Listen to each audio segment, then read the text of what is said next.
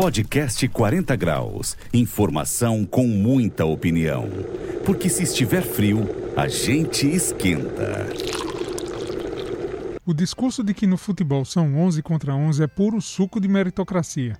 Essa semana, o São Paulo venceu 4 de julho do Piauí por 9 a 1.